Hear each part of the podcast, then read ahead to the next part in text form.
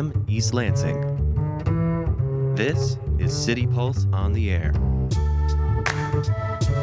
Joining you now, your editor in chief of the Lansing City Pulse, Berl Schwartz.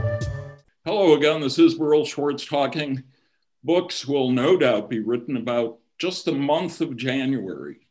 Today, we've assembled a local panel to discuss one facet of it all the politics of this pivotal month. Joining us are MSU economics professor Charlie Ballard, State Senator Curtis Hertel Jr., a Democrat from East Lansing, City Pulse columnist Kyle Melinn of the Capital News Service MIRS, and Steve Tobocman, co director of the Michigan Political Leadership Program at uh, Michigan State University. Gentlemen, thank you all for joining me. We're all well aware of the war between the parties, but I'd like to start by addressing the brewing war within the Democratic Party between progressives and more mainstream leaders. The factions successfully worked together last year to pull off a strong victory for the Biden Harris ticket, but reports out of Washington indicate this truce is ending. The dividing line seems to be whether to compromise with Republicans so let's start with that. Is compromise in Washington a vice or a virtue today? Senator Hertel, let's start with you, please. Well, in fairness, I think that the answer is, is both. Um, at the end of the day, um, if you want to accomplish big things, oftentimes compromise is needed. And in the reality, there are both uh, progressive Democrats and fairly conservative Democrats in this in the U.S. Senate. And so uh, the only way things get done is to have compromise. So what I've what I've always said as a legislator is that if you're completely unwilling to compromise, then you're kind of a clown uh, because you don't accomplish anything while you're there. Um, you make a lot of good arguments, you give a lot of good speeches, but but you don't actually accomplish things for people. On the other side, that if you're willing to sell out your values or sell out who you are, uh, then you're pretty much just a whore. And at that point, um, uh, you are in fact worse than a clown because you actually are willing to actually give up on the things that you actually firmly believe in. So there are some things um, that I don't think you can compromise on. I don't think we can compromise on the fact that we believe that healthcare is a right. I don't think we can compromise on our uh, values that uh, people have a right to their own body, um, that uh, that people should be able to live uh, no no matter who they are, um, no matter what race, color, creed, sexual orientation, they get to be who they are and live out loud who they are. Um, those are all things that are fundamental values that we hold but the individual details of how legislation works is rarely based just on values, it's based on details.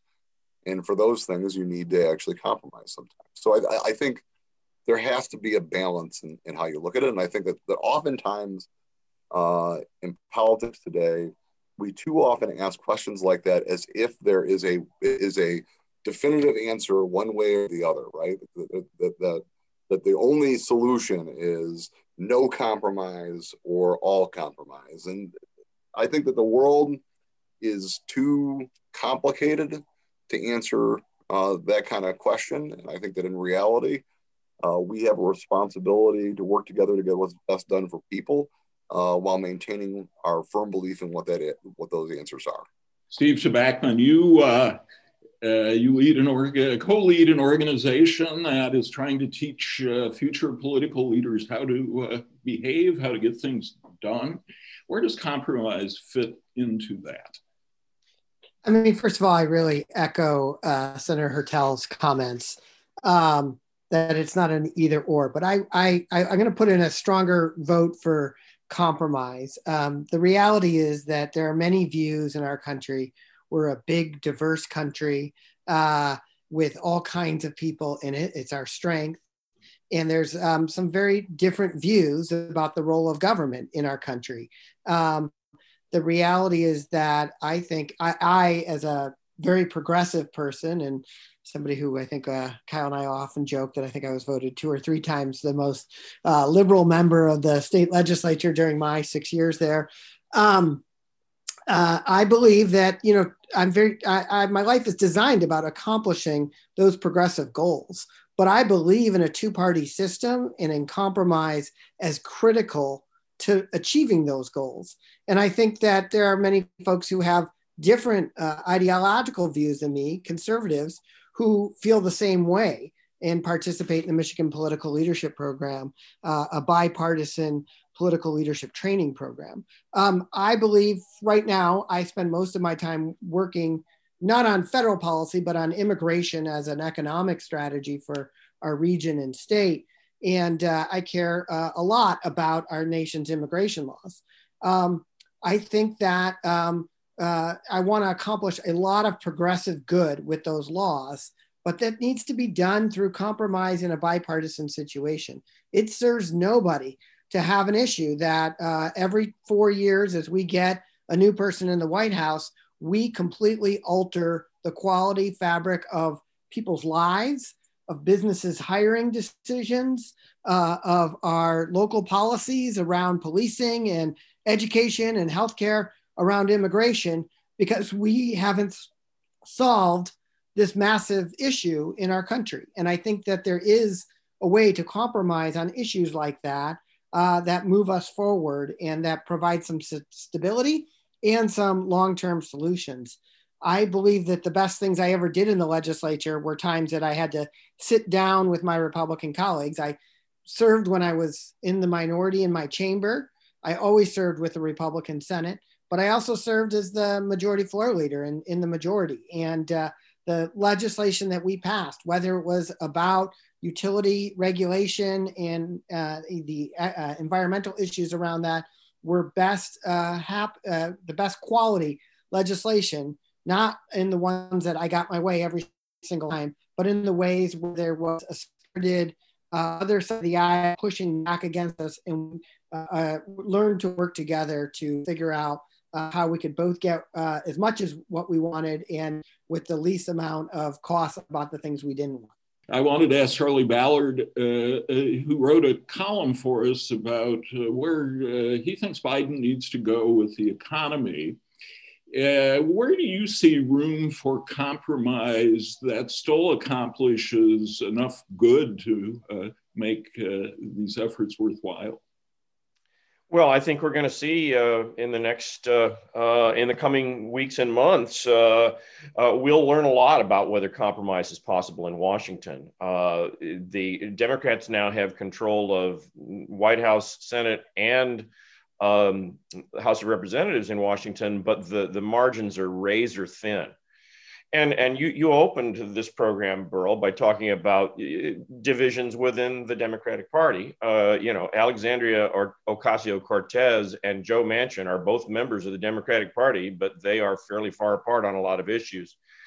But you know, it's not just the Democrats. Uh, in fact, more attention recently because of the events of January 6th has been f- focused on the um, tensions within the Republican Party. Uh, uh, Mitt Romney and Josh Hawley are both members of the same party, but they're uh, often uh, they fall uh, in different places on many issues. Um, it, the um, one of the problems with compromise is compromise like like lots of things, takes two. And I think one of the pieces of reluctance among many progressive Democrats is that they didn't see the Republicans willing to compromise very much. And so, why should we compromise? Uh, I, am hoping that we can uh, uh, get um, some, uh, that the cool heads will prevail in in the weeks to come. I think Joe Biden certainly, I mean, his his whole campaign was was um, based on lowering the temperature, working across the aisle. He's certainly going to try. And I think that there is a real possibility that we might get essentially that the, that the, there's a governing coalition that's that's uh, run by um, uh, the, the uh, Problem Solvers uh, Caucus. That that that could happen. I think where where the rubber rubber will meet the road in the next few weeks is how much of this stimulus package that Biden has proposed, how much of that will uh, get passed into law? I think that there is going to be some compromise that the full 1.9 trillion dollars will not be passed, but uh, I am hopeful that Republicans will be willing to work in a constructive manner such that some of the most important parts of it are passed. My, my own concern uh, about it is I want the uh, the funds to be as tar- targeted as well as possible the first two rounds of stimulus, the full amount of the stimulus uh, check um, went to households with incomes as high as $150,000. Now, maybe you think that households with $150,000 are, are really str- struggling to get by, but I, I, think that a lot of that money was was not well targeted. I like it to be much more targeted on those who really, really need it. And we'll we'll see how it goes. I think we're going to learn a lot in the next weeks. To City Pulse here on 89 FM, The Impact. I'm Berl Schwartz, who has to learn to remember to turn on his microphone. Uh, Kyle, uh, we live in a, a the greater metro area split uh, uh, over two congressional districts, one represented by a, a Republican who was hardcore uh, uh concerning the uh, Trump. Uh, Trump's belief that he was fairly elected, and and the other represented by a, a compromised Democrat, I think it's safe to say.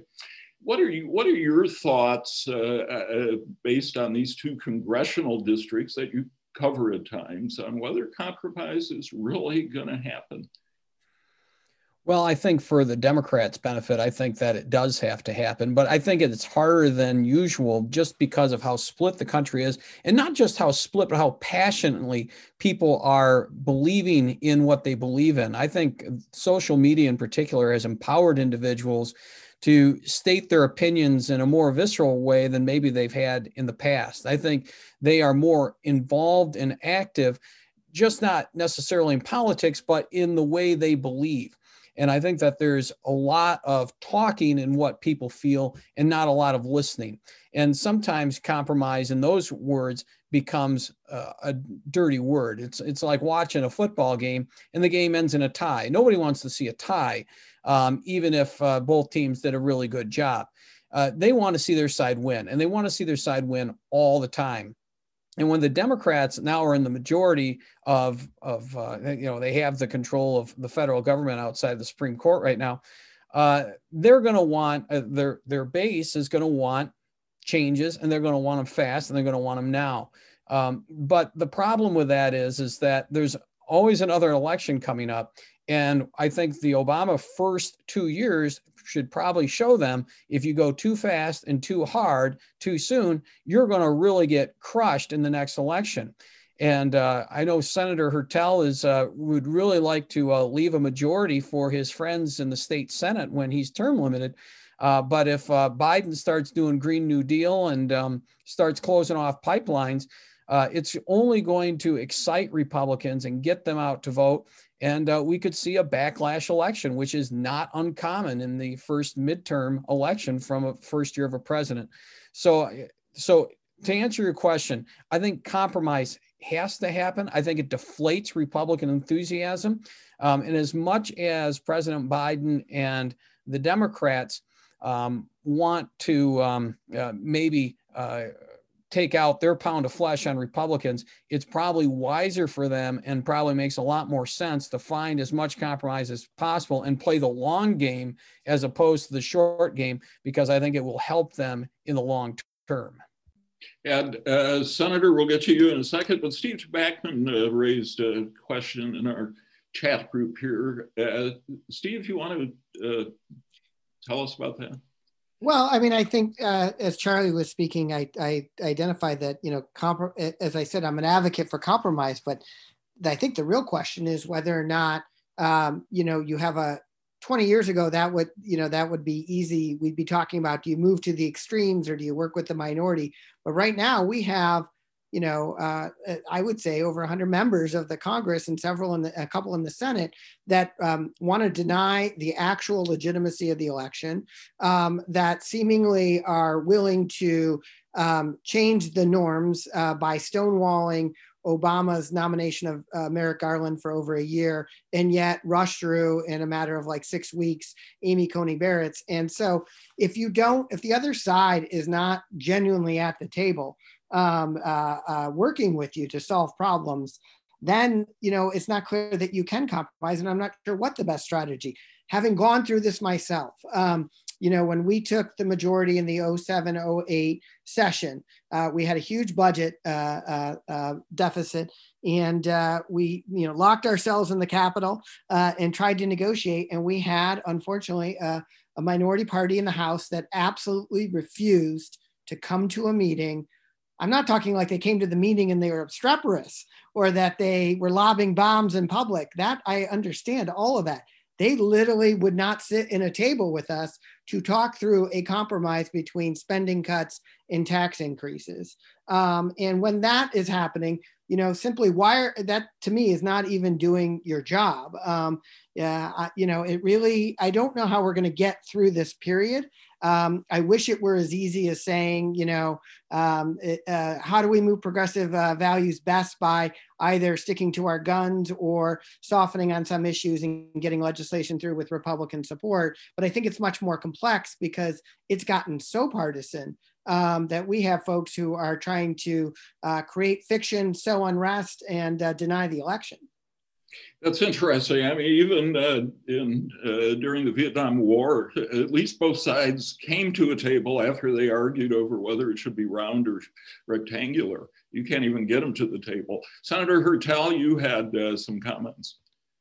Well, first of all, and I, and I want to say I have enormous amount of respect for Kyle, uh, but I think that um, he's wrong in the sense that uh, Democrats lost uh, the Obama reelect because we went too far. Uh, I think that that is a uh, really a, a, in my opinion, a misunderstanding of what happened. Um, Democrats ran away from their successes. Um, so Obamacare uh, is incredibly popular now. It was incredibly popular when the president ran for reelection. But most Democrats ran against Obamacare or against the successes of it uh, a- after that election. Sometimes when things are polling poorly, um, that means you need to turn up your message, not turn it down. And I think that, that Democrats failed to celebrate their own successes. At the end of the day, um, people want elected you for a reason. When Democrats get elected, we should still act like Democrats and we should be proud of what we actually accomplish and we should push uh, to explain those things to the American people and and push them. But I think that was the failure of President Obama because when he ran when he ran for reelection and pressed on Obamacare hard, it was enormously popular and he won in a relatively easy election. It was Democrats that ran away from, I think, the successes that actually uh, didn't accomplish that. So I think that that the answer is is that if you have a side that's willing to compromise, you absolutely can work together and try to get things done. If not, the president, I would hope, would take a uh, example from Governor Whitmer, who, when the legislative Republicans here refuse to negotiate, uh, she has held a strong stance and done what she thinks is right. And I think that the, at the point where um, you have executive orders and other tools in the federal government, um, if there is an inability to compromise, there's an inability to work together for the betterment of the American people, then the president should should take a strong stance and do uh, what he thinks is right for the American people. And then Democrats need to stand up and try to sell it. And that's where I think that we failed when it came to President Obama. We I, did the, did the right things, and then after that, refused to actually defend those things and, and celebrate the successes to the American people. Professor Ballard? Yeah, I'd like to uh, um, chime in with uh, in agreement with uh, what Senator Hertel is saying. The first law signed in to, the first bill signed into law by Barack Obama was the Lilly Ledbetter Fair Pay Act of, of 2009. Uh, Lilly Ledbetter was uh, um, a, woman working for Goodyear Tire and Rubber in Gadsden, Alabama. She discovered that she had been a victim of very serious gender discrimination. She sued, she won then there was an uh, appeals all the way up to the Supreme Court, and the Supreme Court, using uh, some remarkably fanciful logic, uh, ruled against her. And so the Ledbetter Fair Pay Act was the one that clarified the, the law.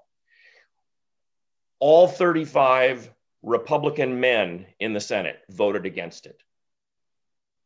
That should have been something that Barack Obama referred to every day for the rest of his time. He dropped it he just didn't celebrate that success and paint the other side as uh, in in favor of discrimination, which they were. Um, um on the other side, though, uh, it, regarding uh, the Affordable Care Act, uh, Mitch McConnell, how many times did you hear Mitch McConnell on national TV say, massive government takeover of healthcare, or well, actually, he said massive government takeover of healthcare. But uh, uh, he he just found his message and. He said it again and again and again, knowing that it was a lie, that it was not a massive government f- takeover of healthcare. But the Republicans, I think, have been better at staying on message than the Democrats. We'll see whether Joe Biden and others will do a better job. Uh, the uh, uh, thank you, Professor. The poet uh, Amanda Gorman, uh, who spoke at the inauguration, it, uh, it uh, said somehow we've weathered and witnessed a nation that isn't broken but simply unfinished. And we ha- in the five minutes or so we have left, I- would be interested in your thoughts on what she meant and whether you agree with that. Professor Ballard, you can keep the floor. Well, uh, and I want to give time for the others, so I'll try to be brief. But you know, we have changed our political institutions over time. 13th, 14th, and 15th Amendments gave uh, rights to African Americans that didn't exist before. 19th Amendment allowed women to vote. Well, I think that there are more things that we can do. Uh, I'm very proud of what the people of Michigan did two years ago in passing uh, the redistricting reform. And in 2022, we will be we will not be uh, having our elections in gerrymandered districts. I, at least I think. Uh, I believe that that would be a big improvement because gerrymandering uh, empowers the extremes of both parties because the, the primary voter tends to be more ideological than the average. Um, I, another one that I would go for would be um, one of the reasons that passions are so high about the Supreme Court nominations, which Steve uh, Tobocman uh, mentioned, is that it's a lifetime appointment. Uh, so thus, Amy Coney Barrett might be on the bench for 40 years.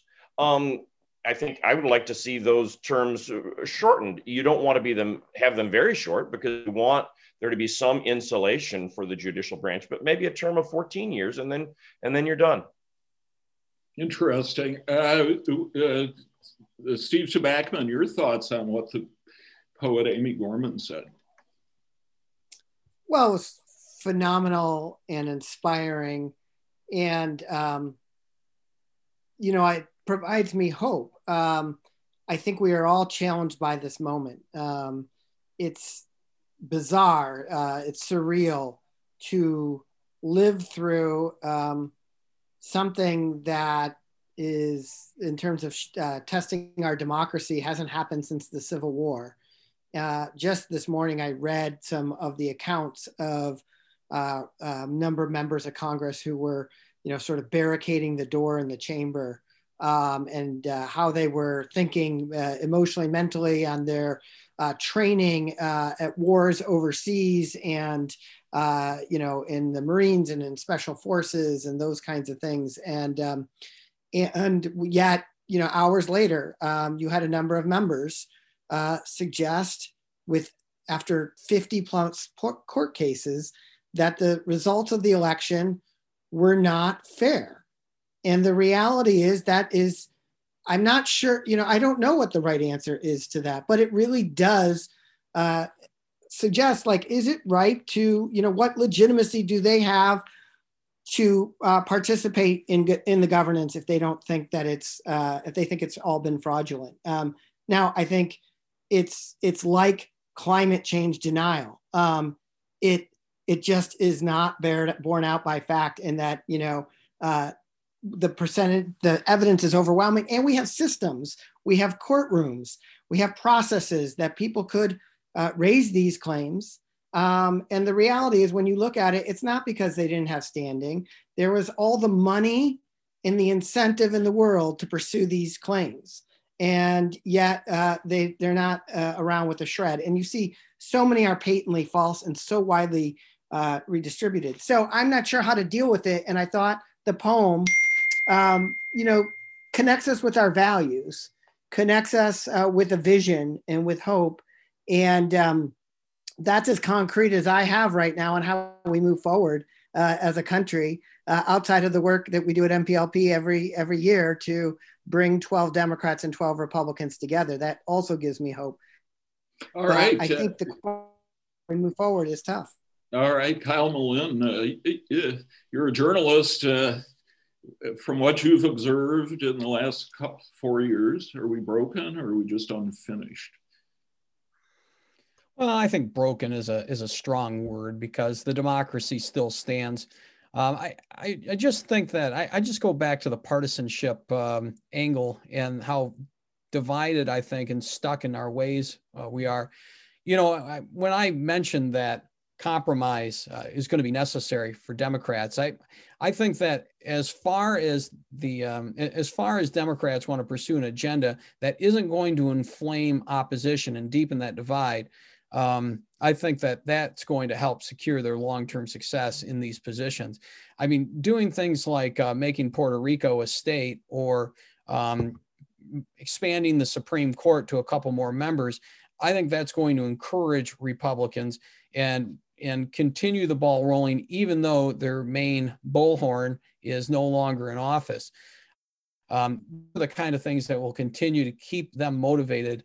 Um, you know, Trump may not have social media right now, uh, but um, they will be very excited if uh, they start seeing what they think is Democrats um, taking advantage of a situation and uh, exerting authority.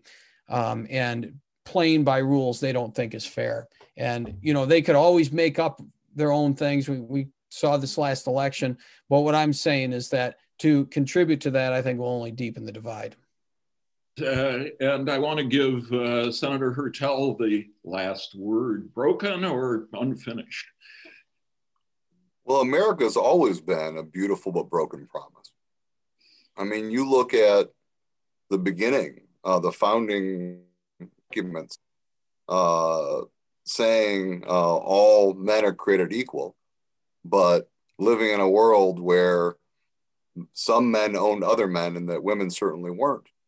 And it took us almost a century to end slavery, and then another half a century to give women the right to vote, and then another 40 years to the civil rights movement and another 30 years to uh, marriage equality.